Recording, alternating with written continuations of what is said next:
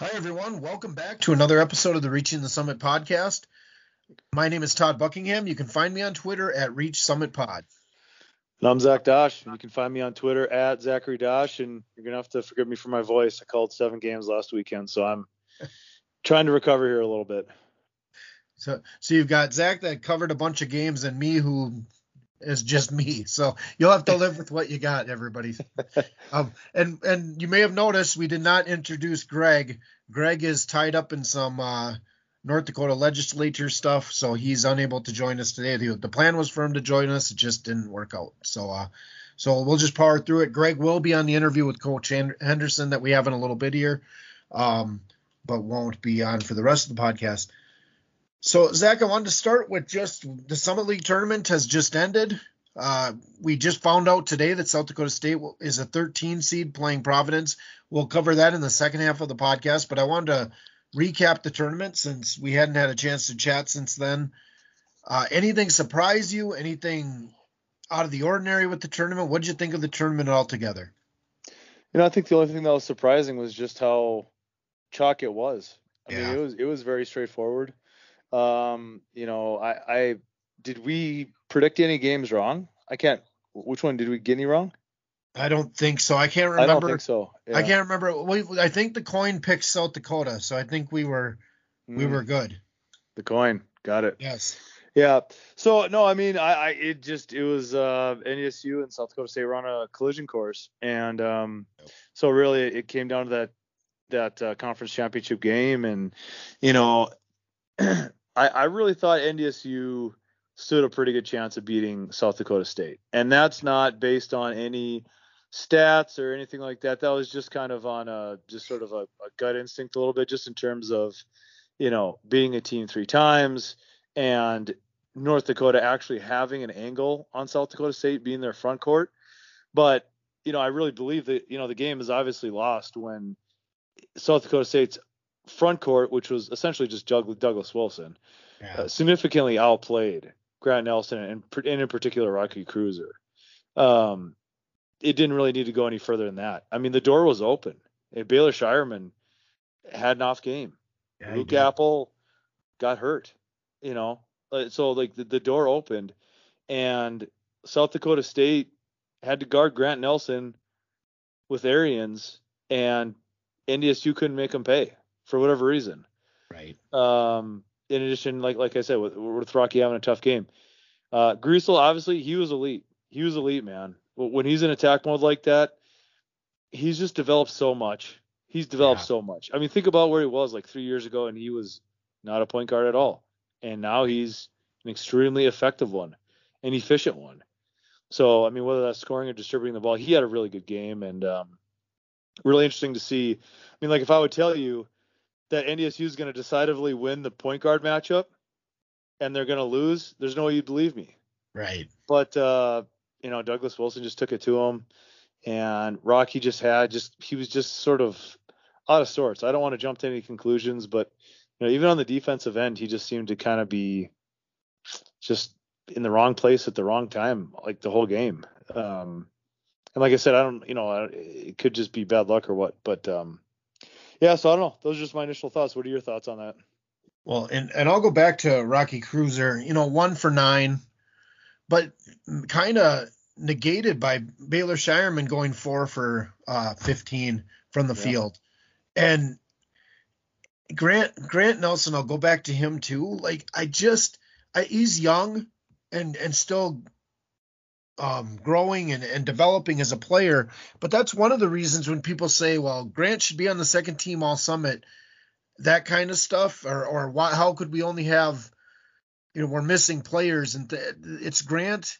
You know, 11 points, eight rebounds. That's fine, but you know, you can call him the unicorn all you want, but in order to get on to, to at least for me, some of those he got on the all tournament team. I didn't put him on there. Um, you know, to be on the all tournament team, you got to do it night in and night out. Like Sam Griesel was my MVP of the tournament, and they didn't win. Like he just yeah. came out every game and and put it on, on the line. I think that's kind of where it comes down to for North Dakota State. Malik Harden Hayes had a couple big plays, but his role is so limited. He only played nine minutes. And it's the thing that that makes this South Dakota State team so different from previous years. And this Coach Henderson talked about when we interviewed him. There's two things. It's the defensive end, the second half of the year, and you know, in the Mike Daum years, you know who was going to beat you. You don't really know that with this South Dakota State team. Baylor Scheierman's the player of the year, but he's also okay with having to to go to other guys. And that's what I think makes them so dangerous and made them dangerous in this game. Every time it got close, and then when North Dakota State took the lead, it's Charlie Easley coming up with the big shot. Nobody thought that was going to happen. So it's just that balance of that South Dakota State team. They played the team that had the best chance to knock them out of the tournament, but they, they're just so balanced and they play so much better on the defensive end than they had the last couple years.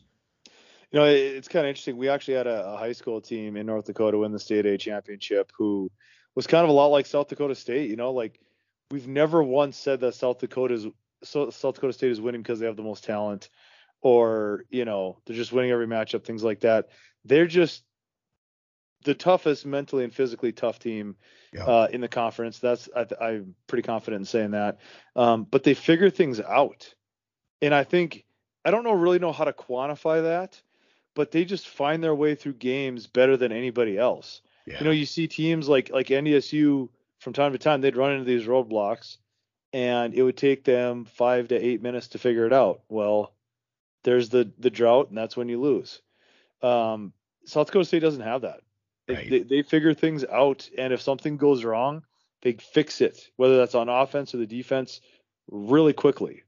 And that's a combination of of good players, smart players and coaching staffs and things like that, but they don't have those periods of time where they they have a you know a five minute scoring drought or whatnot, you know, and um, so I, I just like, like I said, I wish I had a better way of uh, of just sort of bundling that up and labeling it something, but it's not like a stat that you can point to necessarily. Um, right. and so yeah, they it, it, was just another one of those games. Like I I think I tweeted it out, but you know South Dakota State they have a way of just getting a lead you know, not a big lead, but a lead, and then just kind of keeping a team at arm's length, you know, and so and nothing that North Dakota State do, could do to really rustle that lead away from them. I mean, they got it down to be tied a couple times, but I mean, South Dakota State didn't panic. They've been there dozens of times. I mean, you don't win 30 games without that. So, no, just uh, a, a lot of credit to South Dakota State, but man, that door was open. That door was open yeah. in a way that I did not think it was going to be open in terms of you know South Dakota State shooting a lower than average field goal percentage and, and three point percentage, and Appel getting hurt, and you know Scheierman having an off night, and and that's exactly you can't ask for anything more for NDSU. Right. And so you know I'm sure they're going to be thinking about it for a while, but um, you know that's why SDSU is a great team. And and you brought it up that just they and, and Coach Henderson said this as well. It's that they just don't get rattled. And mm-hmm you know, I, I had asked the question in the interview, and he kind of you know, didn't say it this way exactly, but this is where the 21 games in a row mm-hmm. helps you. Like it's a lot of pressure at the end because you go into the Summit League tournament, you win 20 in a row, you lose number 21, you get to play in the NIT. Well, now you go to where everybody is done after they if they lose and they've just been there so many times with that pressure of that game having to be a big deal that I, I think that helps them a little bit. And you had just said it. It's the fact that they just didn't ever have that game, you know, other than maybe early, early in the season. There were games with North Dakota State where you'd go, oh, I don't know, are they really the second best team? Are they mm-hmm. really? And then towards the end of the year, they they started to really show that but Oral Roberts would find its way to number two in our power rankings. Like there were reasons to doubt North Dakota State at different times, and some of that was health, and some of, but the consistency of South Dakota State is what made such a difference. I think the question and, I have, and you know, I wish I'd been a part of the the interview because I'd ask like, is that something that can be developed, or is that something that that some kids just have it? It seems to me that South Dakota State has a bunch of kids that just have it. And right. that's not to take anything away from their coaching staff, um, because you know clearly they, the coaching staff does do a lot in terms of developing it, but you know every coach does a lot in terms of trying to develop mental toughness. Um, right. But South Dakota State is still the toughest. So, you well, know, I, I, know I know Coach Henderson would always give the credit to the players, no doubt about it. But I just wonder if there's something more to it, or I, don't know. It, it's well, interesting, I, but it's it's very apparent. I did ask that specifically about Baylor, and and Hendo basically said like that's how he's always been. Yeah. Like uh, kind of said, do you recruit looking for that, or is that something you try to build? And he said that's basically how he's always been, even when he wasn't playing much. And and you see it. Matt Zimmer tweeted out, you know, late in the game, the championship game against North Dakota State, when Baylor I think finished four of 15 or something like that. Mm-hmm. So it was probably three of 14 before this point. That you know he's having an off night, but that doesn't mean he won't hit the biggest shot. Mm-hmm. And what happens? The a one point game, step back three that you know North Dakota State fans would argue he pushed off. Baylor buries it. Like doesn't matter that he missed a bunch of shots before that. And it frankly looked like he was tired. Like he had played almost the entire game. He, you know, he's going to get so much attention. He's going to have to fight for everything he gets. And he finds a way through what looks like, and I'm not saying he was, because what do I know? but looks like he was tired, looks like he was fatigued, and just finds a way for that big shot. Yeah.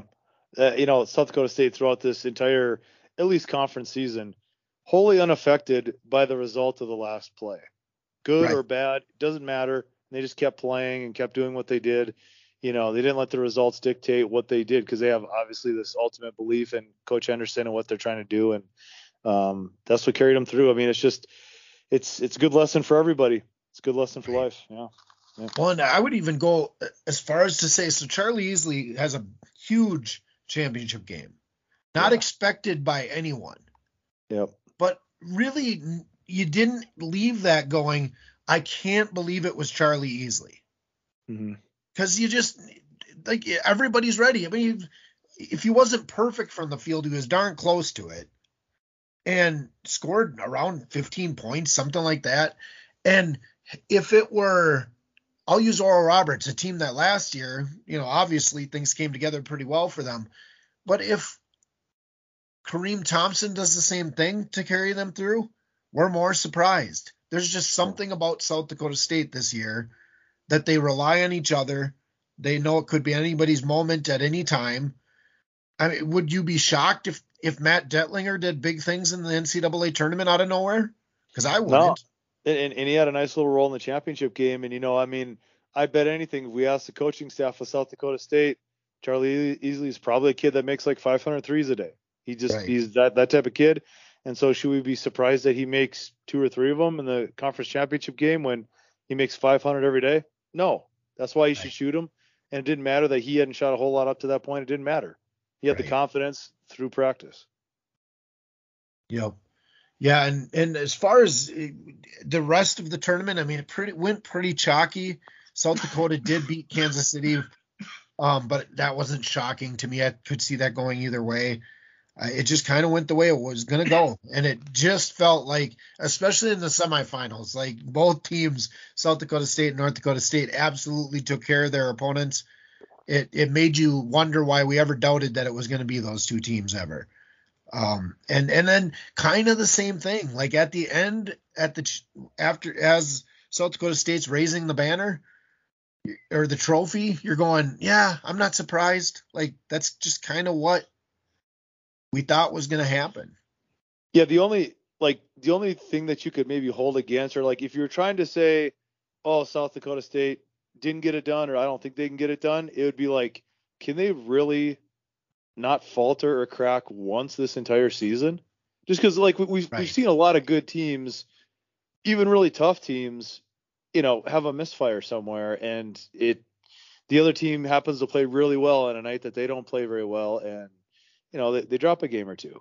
Right. Um, and so you you wondered if that scenario was out there, and and really the table was set with the way that South Dakota State played in that championship game, but NDSU couldn't make them pay. Yeah, I, especially I almost go back to that old adage of well, I, they almost would have been better off dropping one in the regular season, as if they're due for that I game. But it, it just does. I you know that stuff's kind of silly. Like no Yeah. nobody, eh, eh, and yet when they in the regular season, every time they were up against it, they found a way. Yeah. Even against Oral Roberts, which it certainly looked. Oral Roberts hits a couple free throws in overtime or before overtime in that game. They they they hand them their only loss in conference play. But Mm. like they just when Oral Roberts left the door open, like you know they're gonna sh- they're gonna find a way through it. Like it that's been all season. Yeah, I think there would have been more intrigue if Oral Roberts would have played South Dakota State and South Dakota would have played NDSU Yeah. in the in the semifinals. Then Yeah. that might have been a little bit interesting. But you know that like NDSU is a particularly bad matchup for Yep. Oral Roberts and and same for South Dakota State and South Dakota. So, um, but uh, yeah, no, it's the fun tournaments. You know, um, not in terms of upsets, but nonetheless entertaining. Well, and the bummer really is where that we're not going to see Rocky Kreuser or Sam Griesel anymore. Tyree Eady in this conference. Those are three players that have been through it the long haul with all of us. Um, and so that's a bummer. There's a few, uh, you know, but th- they're the three that really stand out to me. The three that have, and I know they're all on North Dakota State, but of all of all the teams of players that have played their four years, made you know, made some great things happen and we don't get to see them anymore. So, but that happens every year. People will take their Mhm. place, and and we'll go from Yeah. There. It, speaking of Sam Griesel, he's kind of um.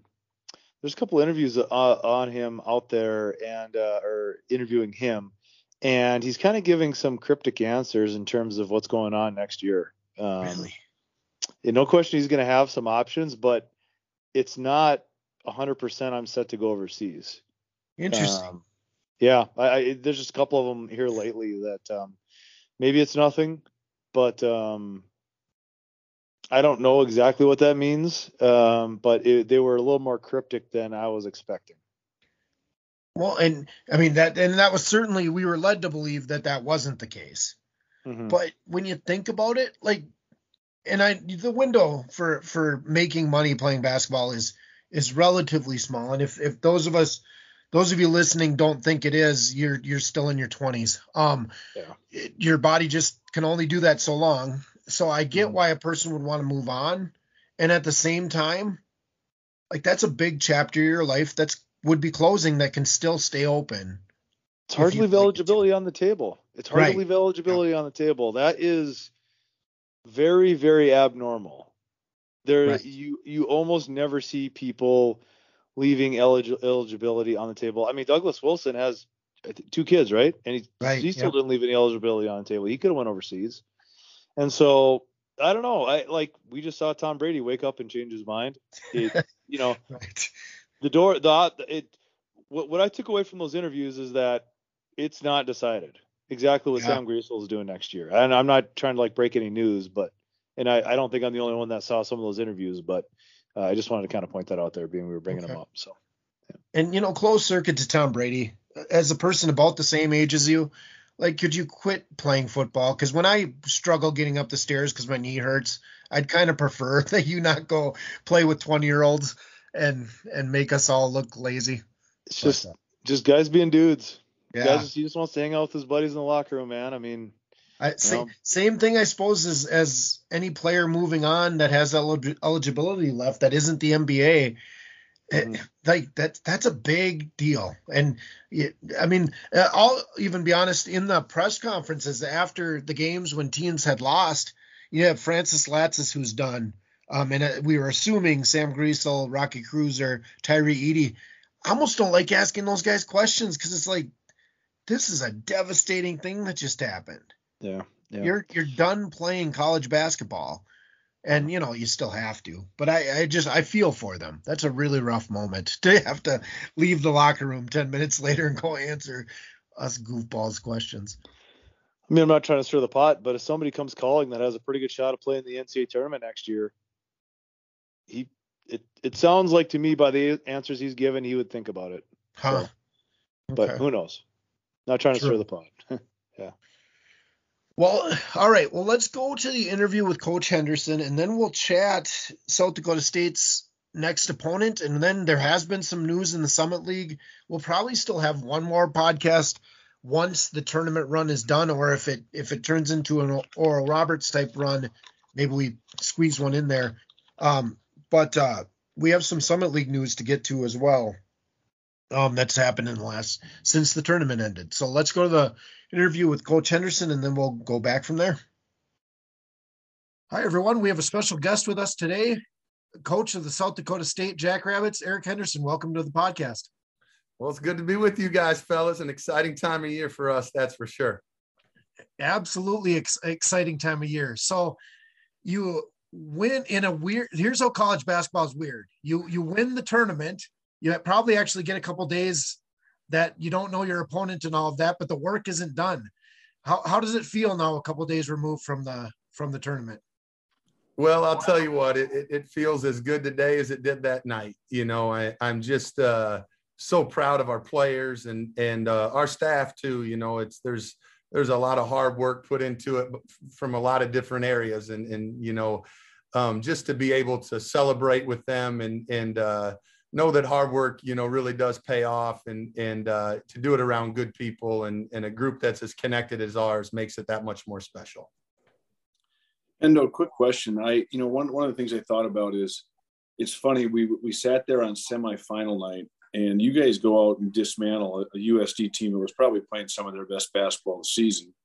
And I kind of turn to a few people and I go, boy, I don't know if anybody can touch them. And then we turn around and watch NDSU dismantle ORU. What was your thought process going into NDSU, who played you really tough twice and probably had been as competitive with you in the two previous games? What was your approach? What was your team's approach heading into that championship game? Well, as you guys know, I mean, there's probably two programs that don't know each other as much as we know about each other. Yep. You know what I mean? And yeah. and so we we had a great idea of, of what they were going to do, and I'm sure they had a great idea of what we were going to do. And and so you know it was really important for us, Greg, just to you know concentrate mostly on us, understand um, who we are and, and what we need to do. And obviously, there's certain areas that we wanted to attack.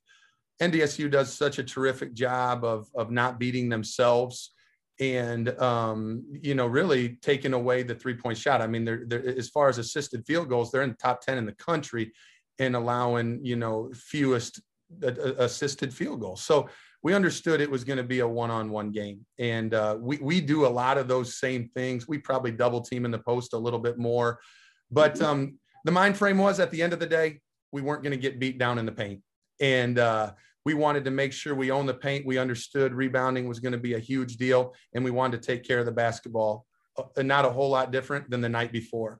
We fought the same thing against uh, USD, but um, you know the size of NDSU was something that we thought about a lot, and um, it, it's not easy to finish around the basket against those guys. So we wanted to make sure we were playing selfless and, and, and making sure sharing the basketball.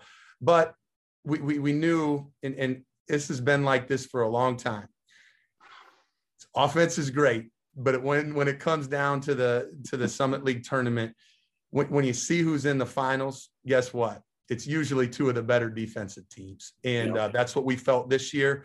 And uh, we just really placed a high emphasis on protecting the paint and uh, rebounding the basketball, and that's why you saw us double double team those guys early in the game. Absolutely.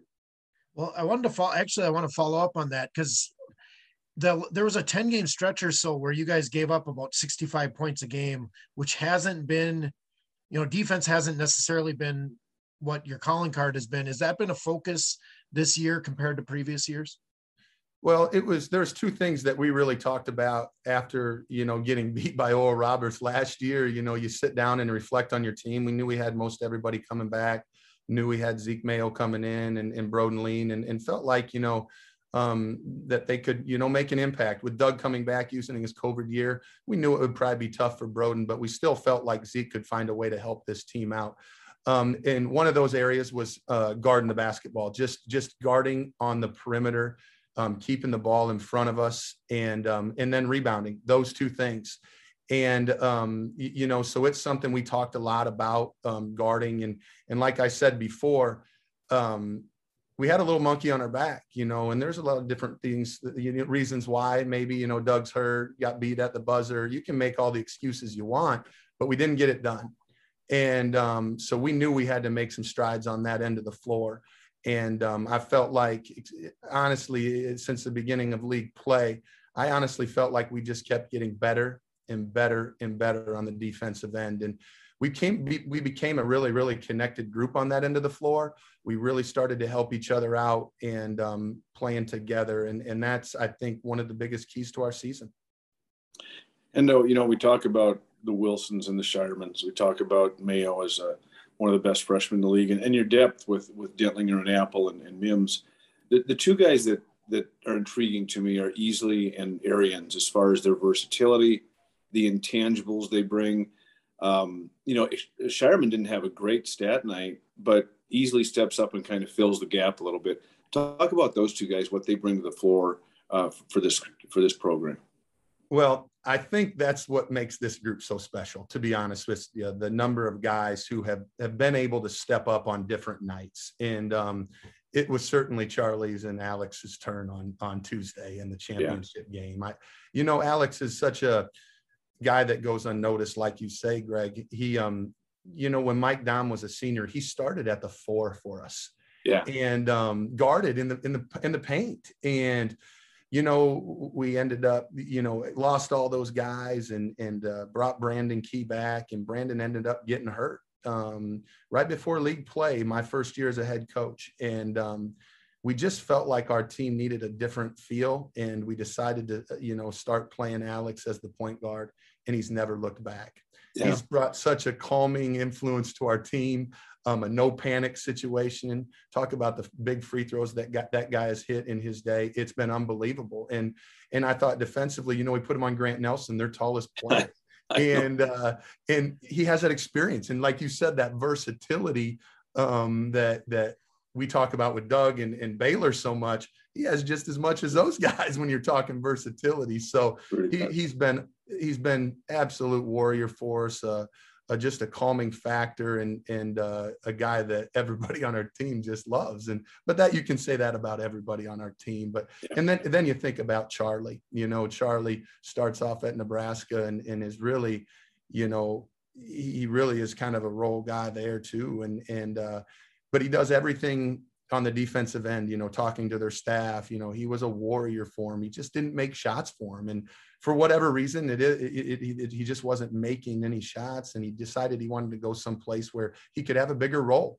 And um, I had a connection with him and he played with Baylor and, and um, you know, it was one phone call and, and uh, he decided he wanted to be a jackrabbit and we couldn't have been more elated. And, and just the confidence that continues to grow with that man. And, and you talk about versatility. I mean, he was guarding Taidi, who's, you, you know, probably's got 20 pounds on him and, and three inches. And he's a warrior. He, he, he rebounds it at high levels. He takes yeah. charges. He, um, you know, and, and that, that's not even talking about his offense. You know, he's a good player.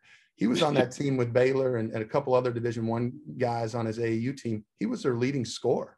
Um, he has a knack and knows how to score. So um, it's, is that always his role? Not necessarily, but he's certainly capable.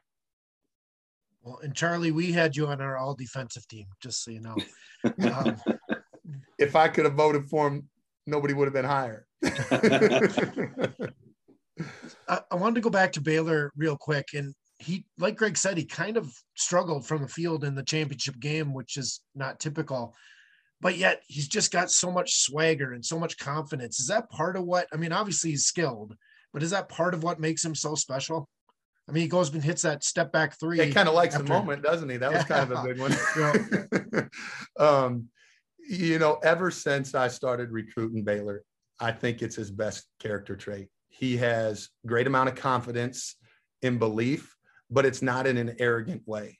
And um, he in, in his willingness and ability to pass also makes it, you know, that much more contagious with his teammates. And and um, he he loves to have the ball in his hand, but but he's certainly capable without it. And so he you guys have seen us enough. I mean, he plays every position on the floor, guards every position on the floor, and um, he, he's very versatile and, and the confidence and swagger that he plays with. It's fun.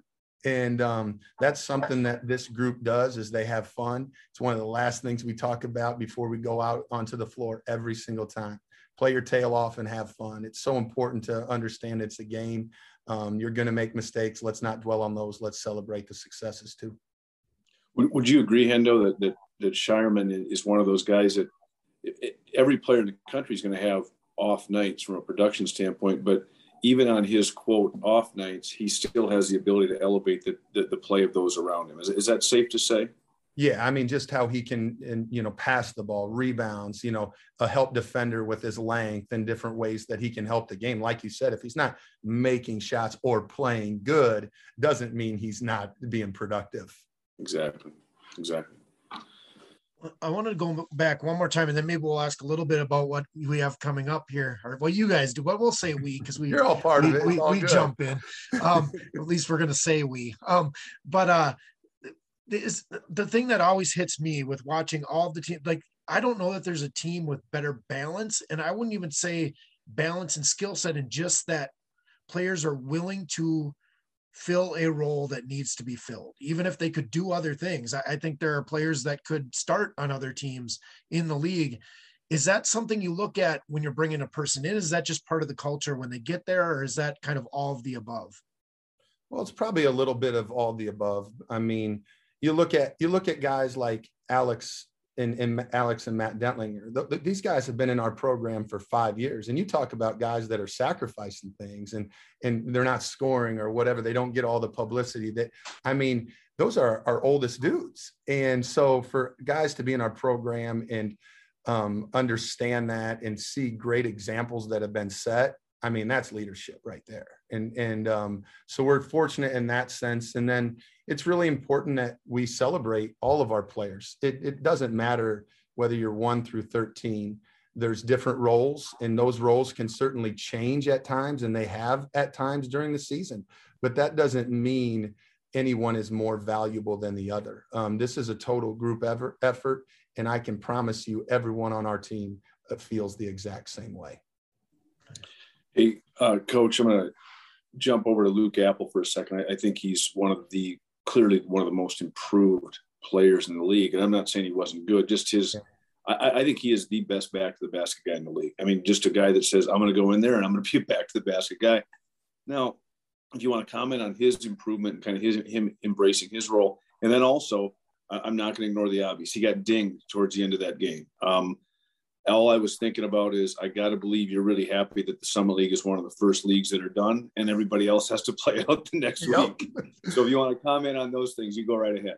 Yeah, yeah. As far as Luke goes and the improvements he's made, I mean, Luke Luca loves to play. He he he has a lot of you know the similar swagger that Baylor has. To be honest with you, um, it's just that he's a he's a low low block player for the most part. You know, he's certainly, you know, improved his game and is is becoming more versatile that way, but he doesn't have the ball in his hands as much maybe as Baylor does. So you don't necessarily see it, but his confidence is is terrific. His swagger's terrific. And um, he plays with some emotion, which is fun for our team. And as far as, you know, his improvement, you know, we sat down at the end of last year and we talked about, hey, you need to take care, better care of your, your, your body. You need to change it um, so you can move a little quicker, especially on the perimeter on ball screen defense. And then you need to really do a better job of staying out of foul trouble. And um, and so to, to his credit, he did both, and um, he he really worked on his game. He, he you know it was really impressive to see, and and the pace that he plays with with his back to the basket, it is it is it is lethal. It really is. If you know he has some trouble with some real you know seven foot guys sometimes just with that length, but boy, his pace is really really special. Um, so and he's been such a huge part for us. And you guys know how we've played really for the last three years. Um, we've probably lead the country in you know post feeds, and we play through our posts so much, whether it's Doug.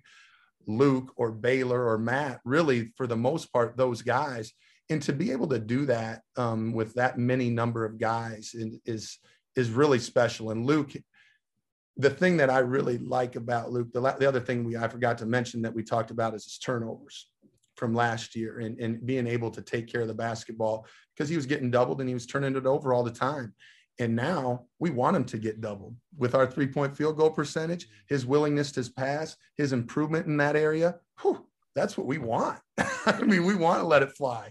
And so he, he deserves a ton of credit for really taking those three things in particular to heart and, and making our team better. And obviously he him himself better. As far as his foot goes, we're still trying to find us. We're hope we're hopeful that he's able to play. Um, he'll he'll dress for sure. It's uh, it's really sore right now, so we'll see how these next couple days go. But I, I'm pretty confident he'll dress and, and very hopeful that he'll play. Good. That'd be, that'd be great to hear. Yeah, yeah, certainly. He's a weapon. I know. I hear you. One last Summit League tournament thing from me. The, you know, last year there were no fans. I, I was there the couple years before that, uh, but this was my first time for me kind of being on the court. And it was so, I mean, what an atmosphere. I, you know, people talk about moving it around. I don't know how you could. I, and I get that there's a lot of blue in the crowd, but I what was it, 65,000 combined fans for the men's and women's tournaments? I mean, what is there a better atmosphere in mid-major college basketball, especially? I mean, you'd have to show it to me because I think yeah. ours is pretty special. And and you know, it's uh I, I, was just you know, when I sit back the last couple days and think about um the the the target on our back and what our guys accomplished with that target when it kept getting bigger and bigger and bigger to be able to stay together and, and really not look past one single game to embrace that moment and to really and to really just stay in that moment and play together the way we did because we were we, I mean they took NDSU especially took the lead. The last two games of the regular season were battles and uh, to be able to just never panic with 10,000 Jackrabbit fans that you think if you lose, you're going to let them down. The amount of pressure that our guys had, that that that's what probably as their coach in their connectivity is, is just that that's what makes it special. Obviously, it's an unbelievable environment. And I'm sure glad that 90% of them are cheering for us. But there's a lot of pressure with that too. Well, there is, and, and you know when you really think about it, isn't that what these kids deserve to have for an experience? Is to be able to play in that environment. I don't care if you're NDSU or SDSU, no you know, and, and I think that's what they deserve. And I think going back to your point, I watched uh, a good portion of the second half and, and, the end of your game at ORU, and it's just amazing the, the composure and the lack of panic that your guys play with. I mean, they, they, they play with a purpose and never feel like they're overwhelmed. And it was just impressive to watch that because that was the one. After that one, I'm going, as well as Kansas City was playing, I thought that was the hurdle you had to get over was that overtime game at ORU. So no, that that's to their credit. So, and if Todd doesn't mind, now I'm going to think about. I remember uh, you and I are both good friends with Ben Jacobson, you know, Northern Iowa. And one year they had a really nice team at 12, and you're going, gal, it, it's all about matchups in the NCAA tournament. And I remember, I think they drew Purdue, and all I could remember thinking was, "Oh crap, Purdue is UNI on steroids." You know what I mean? The exact yeah. same type of team. Hundred percent. You know, and and so I mean, they played them tough, but what, um, you know, what, what's the maybe this is this is unfair, and you can just say, you know what, Steven, you're an idiot. I'm not going to answer that question. What's the type of team that you wouldn't like to see? Yeah, I mean, you know, it's a good question. I mean, there there are some size, you know, and athleticism deals that that you know has have thrown us some fits once in a while. But but I'll, I'll also be honest with you. I mean, it, you know, one thing that makes this group special is we are we are versatile in the way we can play too. We we can play a little bigger. We can play with four guards, and we can be really really efficient both ways. Yeah. And so I, I really, I'm not saying we we can beat anybody. I'm not saying that no, at all. No, no, it's going to be really, really hard, and we understand that. But I can say this, Greg. Like I know my group, whoever is on the other side of that bracket, will not be intimidated. Yeah. That is that is one that is one reason why we schedule the way we do in our non-league. We want to go into some situations where it's going to be a really, really tough task, but we're going to fight and we're going to compete and we're going to believe in each other. And um, so that's that's something that I love about this group. I can guarantee you they think we're going to win. I can promise you that. Mm-hmm. Well, and, and I'll go kind of the, the to the tournament itself. So it was kind of the target on your back for a long time. That 21 game, I'm right on that. It's 21 now, right? Uh, game winning streak, and uh, but now you go to the time of year where there is no such thing. There it is only winning streaks. Like once you lose, it's it's over. Does that actually help? Now that you've kind of had to feel that for a while now. Yeah, I mean, I, I don't think it hurts. That's for sure. I mean, but but I, like I like I said before, with with this group, um, it's not that we didn't know about the the streak. Obviously, that but but it was never talked about. Like we never set out to win, you know, 21 games in a row. We just, you know, we looked at the next opportunity that was right in front of us, and we we wanted to compete the very very best that we could. And um, I think that goes to Greg's point um, about the ORU game, especially in the second half. Like, there's no panic. I mean, there was really no panic. There's they they, they have a, a great amount of belief in each other, um, and and so that's how we've approached it. Whether it's th- those situations where we, we, it didn't look good for a few minutes there, but but but there was no panic, and and it's the same in this situation here. There's not going to be any panic. We're we're going to go fight the best that we can. We're gonna we're gonna try to rebound like crazy. We're gonna try to win the toughness plays, and um, and then hopefully we can put ourselves in a good position to win the game. Well, I'm excited for you, Hendo. I I, I love the the makeup of your team, and it's been it's been, you know, Todd and I kind of had the opportunity to kind of watch it up close. We watched a lot of your road games and and had a chance to do some of your home games this year and and I think for all the, the, the talent and experience you have, even though you're even though technically there's only one guy that probably isn't coming back, that's pretty nice. That's nice to have. I know you want you don't want to be thinking about that, but no, this this team has continued to grow. I think this team has continued to find ways to get better and continually improve it. And and it usually takes a pretty special group to do that to not sit there and go, well, we are who we are.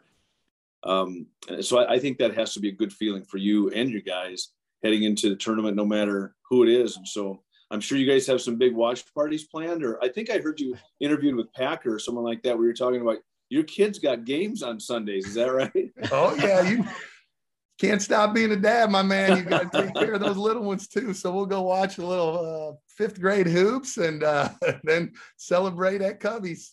That sounds good. Well, awesome, Coach. We we told you we'd keep you 15 minutes, and I know we're past that. Um, and I just want to say, like, this for me is my favorite time of year because, well, this is non-conference because I get to cheer for everybody, and uh, and so like this time of year, it's just about cheering for the Summit League and cheering for the representative. Last year's run by Oral, Roberts was awesome for everybody because we all got to celebrate it together.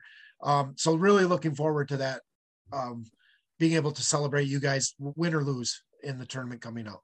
Well, I really appreciate you guys, and and you guys are such a big part of it, and the exposure that you bring for for not only our teams but for for the kids. It we, we're really really fortunate to to be able to to have people like you guys that really care about our teams. Awesome. And uh, we wish you the best, brother. Get after. Appreciate you guys. All right. Thank you. All right. Well, another great interview with Coach Henderson. Lucky enough to have him on twice this year. Every time, you know, we kind of mostly went into talking Summit League tournament and and at that when we interviewed him a couple days ago, he of course didn't know who the opponent was going to be, what seed they would be, all of that. Um, but just like every time, his energy is just infectious. I I texted you and uh, you and Greg after his press conference after they won I said, I'm going to go dunk a basketball now after listening to his press conference, and I can't have never been within two feet. It just gives you that feeling of like I can go do what anything right now. But I mean, uh, he's just he's just the best, right? Yeah, he's the best. Like, and and even say NDSU or South Dakota fans, they'd admit it. I know they wouldn't yeah, admit it yeah. right away, but they'd admit it. Like, come on, he's the best. Well, and you know, I, I tweeted out that my annual will now become annual tweet once we know where a team is playing. That it's now time for all of us to be fans of that team, and I knew that would be harder to swallow this year than it was with Oral Roberts for people. Um, but even Ross from the Bison Report said I can cheer for Eric Henderson. so right, he, that's exactly he, my point. Yeah, right, yeah. yeah. and, and yeah, that, that, another again great interview. Um, was really fun to to just get him on the podcast and and have a nice conversation with a guy who I I and genuinely like he's a type of guy that I think you could sit down and chat with for two hours and it would be like it never like time flew by. Like there's no used car salesman type pitch feel from him at all. Yeah, but uh, totally. All so, right, yeah. Matchup. Providence, Providence yep. Friars. So just to kind of set the table here uh, and kind of just give out a lot of stats and, and just sort of set the picture if, if there aren't a whole lot of elite Providence basketball minds out there in the Summit League. Um, so basically, uh, I, I, I personally love this matchup. I yeah. think I think this matchup is about as good as uh, South Dakota State could have hoped for. Yep. Um, I think I know there's a lot some heartburn out there that oh why, why aren't we at 12? You know, it doesn't. The matchup's more important than what your seating is.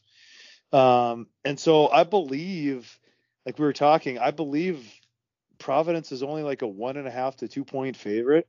Yep. And yep. I, I've seen one and a half. Yeah, I've seen several people hammering South Dakota State already. Yeah. Um, so I mean, like it or not, that's a pretty good indication of something. Uh, you know, something about big buildings in the desert. But um, you know, Providence, it, and part of the reason why I like it is Providence, they don't have those NBA players. They don't have like five star players. They're good players. They're, I believe, 11 and two in like games that are uh, like four or five less points per game, mm-hmm. uh, games decided.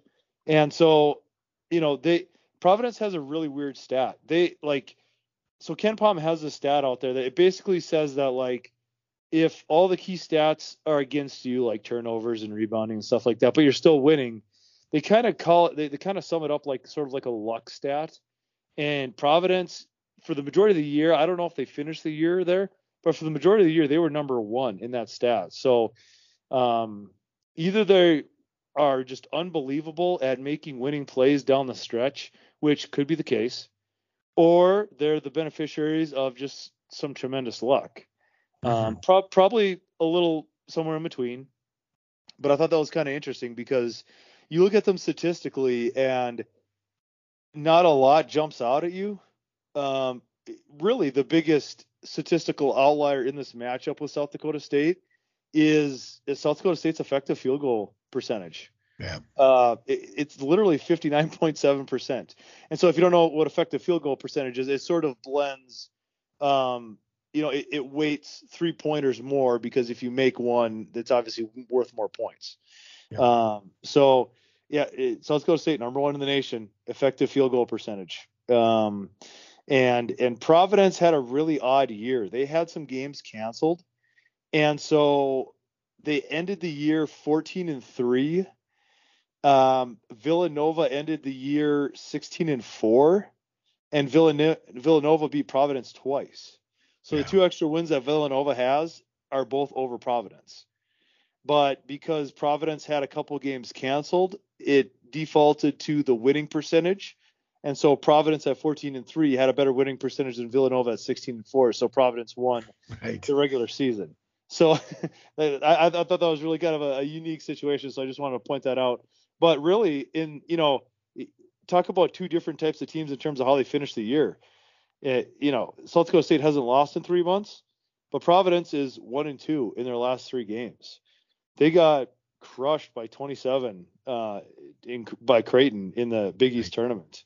Um, just a really, really odd situation. And then, you know, before then they, they lost to Villanova for the second time. So one and two in the last uh, three games. So um, they seem to be kind of tailing off, but um, you know, obviously they're a good team. You know, they, they've they've won a lot of good games. That Big East style of basketball, I think, is actually a pretty good fit for South Dakota State. I would rather see them play a team from the Big East than I would from like a Power Five conference. So mm-hmm. the the other four seeds out there are um, what is it? So Arkansas, Illinois, and UCLA. Yeah.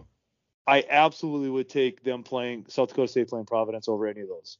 I mean, you look at just the physical profile of some of those teams. That's what South Dakota State has a problem with.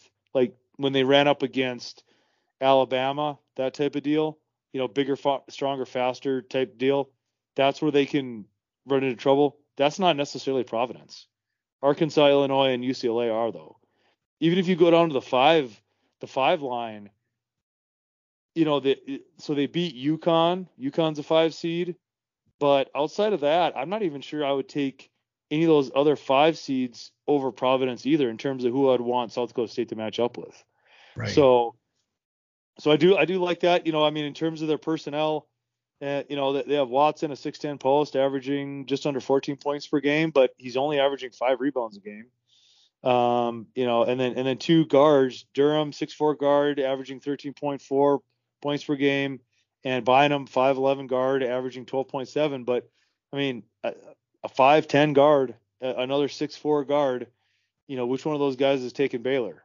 You know, right. so um, I don't know. I like I said, um, you know, th- this one's getting bet pretty heavily. It's getting bet pretty heavily already towards South Dakota State. So uh, you, you got to like that. And then you know they they move on. If, they were to move on, it's Iowa and uh, what was the other team that is in that bracket? Richmond.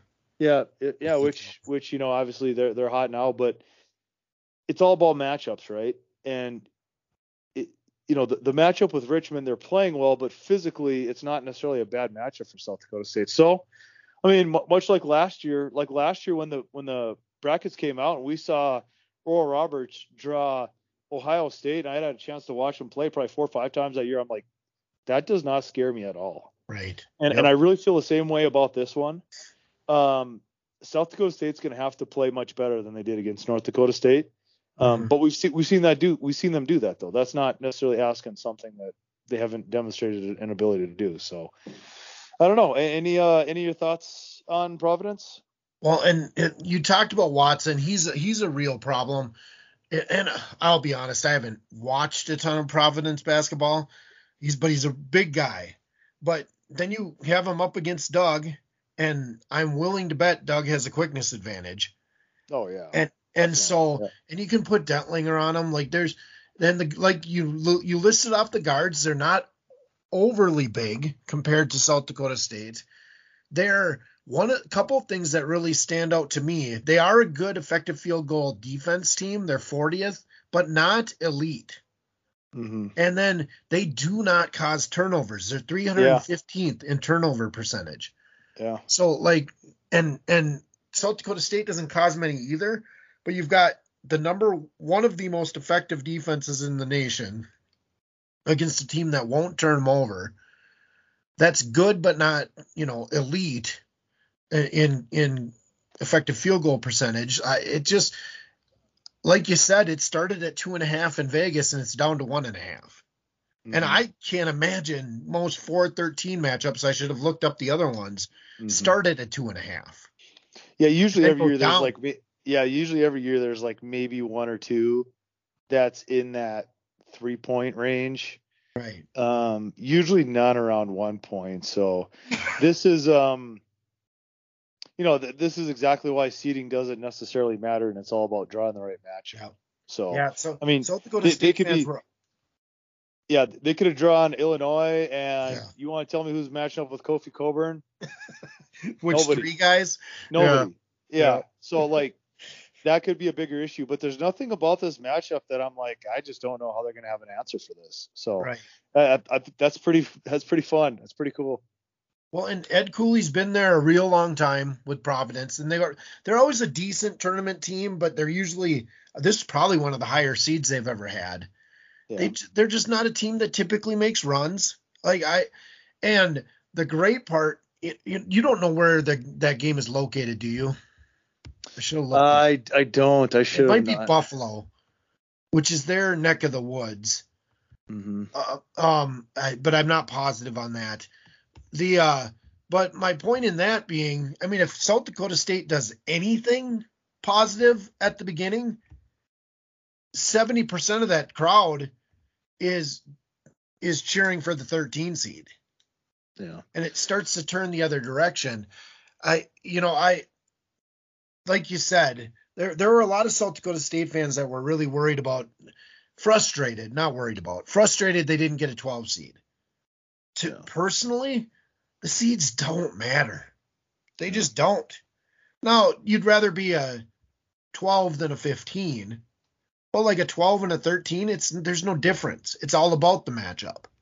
Mm-hmm. And I'd sure rather play I, would rather play Providence than Iowa, which when I saw Iowa pop up as the five, I thought that was going to be the matchup. Mm-hmm. And then that ended up being Richmond, and then South Dakota State was the game right after that. Yeah. I and maybe you play Iowa in the next round, but so be it. At least you have a win under your belt if that happens.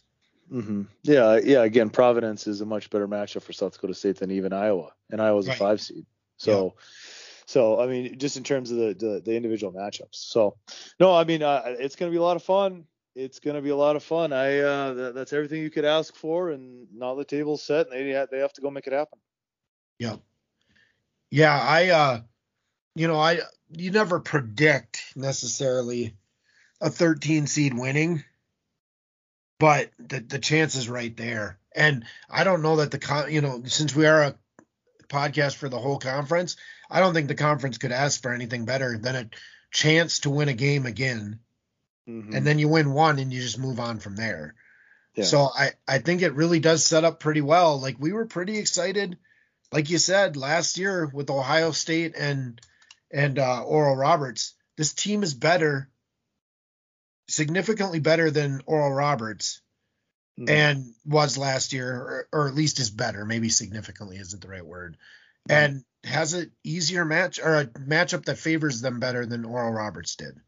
Mm-hmm. So it's it, you know it's there for them. I, I I certainly hope it would be awesome to be able to celebrate a second year in a row. And frankly, the reason, and I had said this a couple podcasts ago, I of course don't cheer against any team in the Summit League but I kind of want the team that's going to get a uh, 13 seed to get in versus a 15 or a 16. Yeah. Because it gives us the, the league a better chance to win. It just does.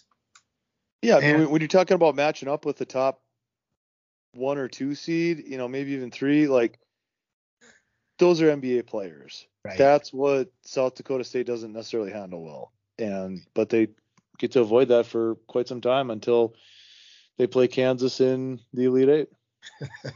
that would be a run that would be worth, yeah, every bit of it. And again, why? I mean, North Dakota State's at best a 15, if not mm-hmm. probably a 16. We, yeah. you know, on the on the Horizon side, Wright State is in the playing game as the four seed in the in the Horizon uh, tournament. They were the four seed. So like, if North Dakota State or Oral Roberts wins this tournament, at best a 15 or 16 eh, or, uh, yeah.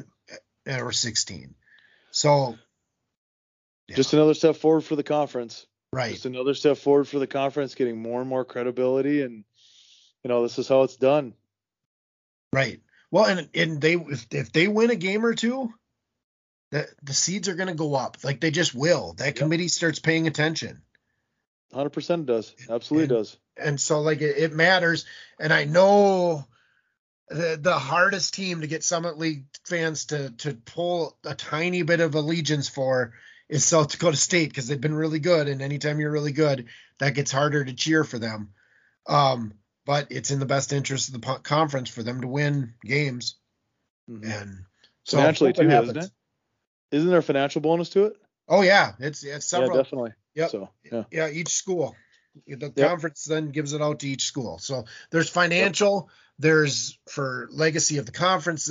Everything good happens from winning games in this tournament, and they all just felt that from Oral Roberts' run last year. So, but I get it. It's it's you know the, the team that wins a lot, so they're harder to cheer for, but it's there's a benefit to it. So yeah, since now that we both predicted South Dakota State to win, um, mm-hmm um, yep. We we can move on to the other uh, news of the conference. There's been more than I guess I thought there would be since the Summit League tournament. I'll start with uh, North Dakota. Paul Bruns enters the portal. Any any any comment on that? Hmm. hmm. I, I kind of feel like I'm in a cartoon right now, and I have an yeah. angel sitting on one shoulder and a devil sitting on the other. How much truth do I want to tell here? I um, I horribly I, I on purpose set that up on a tee for you too. um, you know there there is uh you know as is this is not unique to UND or any school or uh, in the conference or in the NCAA for that matter. There's a lot that goes on right? There's a lot that goes on. There's a, a tremendous amount of tampering um, by even schools in the conference, and uh, I don't think that's breaking any news. Um, you know, there there was a lot in this case. Um, how much of it is directly related to his entry into the portal? Um, you know, kind of the way I can sum it up and just kind of reading the tea leaves is he just um, just didn't want to be a part of the solution. You know, there's there's nothing happened. Um, it, but he um, just wants to. Uh, he it, it was very reactionary based on the results of this last year, right? right. Okay, we understand it. It's a, it was a perfect storm, injuries, what have you. You know, it, it wasn't based on how the future was going to look with him and Eaglestaff and Amit and some guys back and Suker healthy and and everybody getting better. And it, it ignores the fact of what Coach Taylor has done his whole career in terms of player development. And you know quite frankly I think it ignores the fact that the only difference between Paul Bruns uh, last year at this time and and this year at this time is the opportunity to be a part of Paul Taylor's program for a year.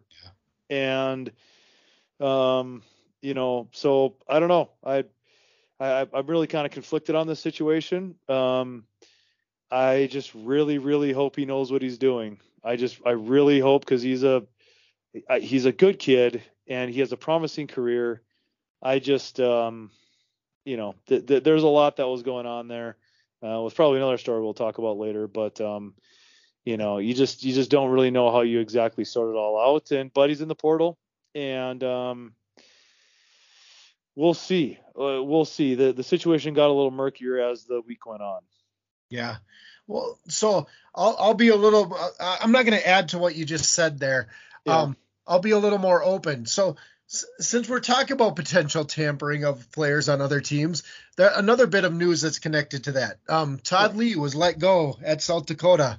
Yeah. Um, now I don't know that that's why he was let go, but that I think I think it's safe to say that it wasn't because of the product put on the basketball court. Yeah, 100%. It, Todd Lee is a very good basketball coach. Everything outside of that is why he's not the coach anymore. Right. And it's really too bad. It's really, really too bad because all the other stuff just isn't productive. Like, where does it get you? Like, what, at the end of the day, what do we have to show for it? Um, nothing. Right. And uh, sort of the chain reaction that that has kind of set off is, um, you know, I, I, you know, if Todd Lee wants to tank his own career, so be it. You know, so be it. But it's the assistant coaches and yeah. the players in limbo and the recruits and just the everything around it that is what I feel bad about. Um, right. there's there's a lot of good people in, in, involved in that program, and so um, when you hear the news of a coach's firing comes from the university president and not the AD, that's everything you need to know.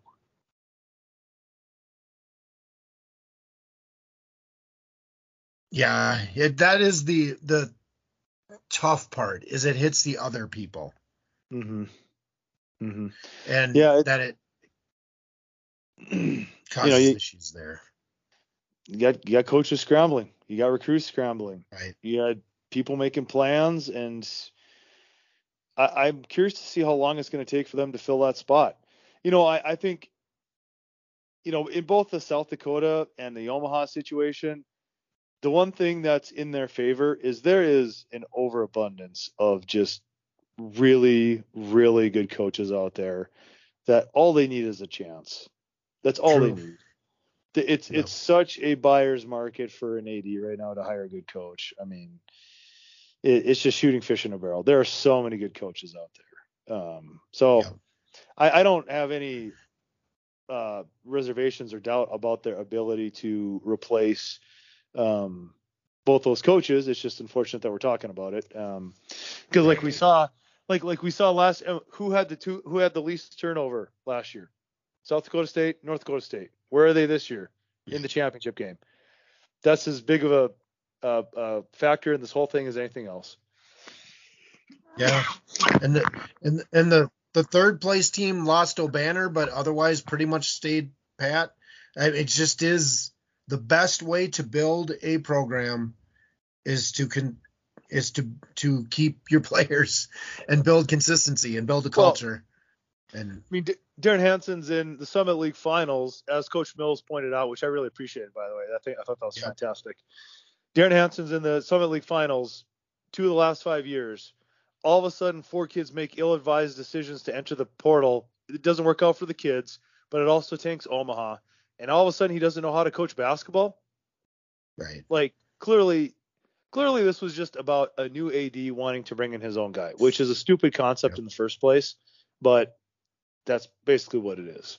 And yeah, I hope can I hope Coach Hansen retires, continues to coach, does whatever he wants. He's gonna have no shortage of opportunities. That's I think the good news in all this. You know, maybe right maybe it's best for Derrin Hansen to be somewhere else. I don't know. Um, we'll see.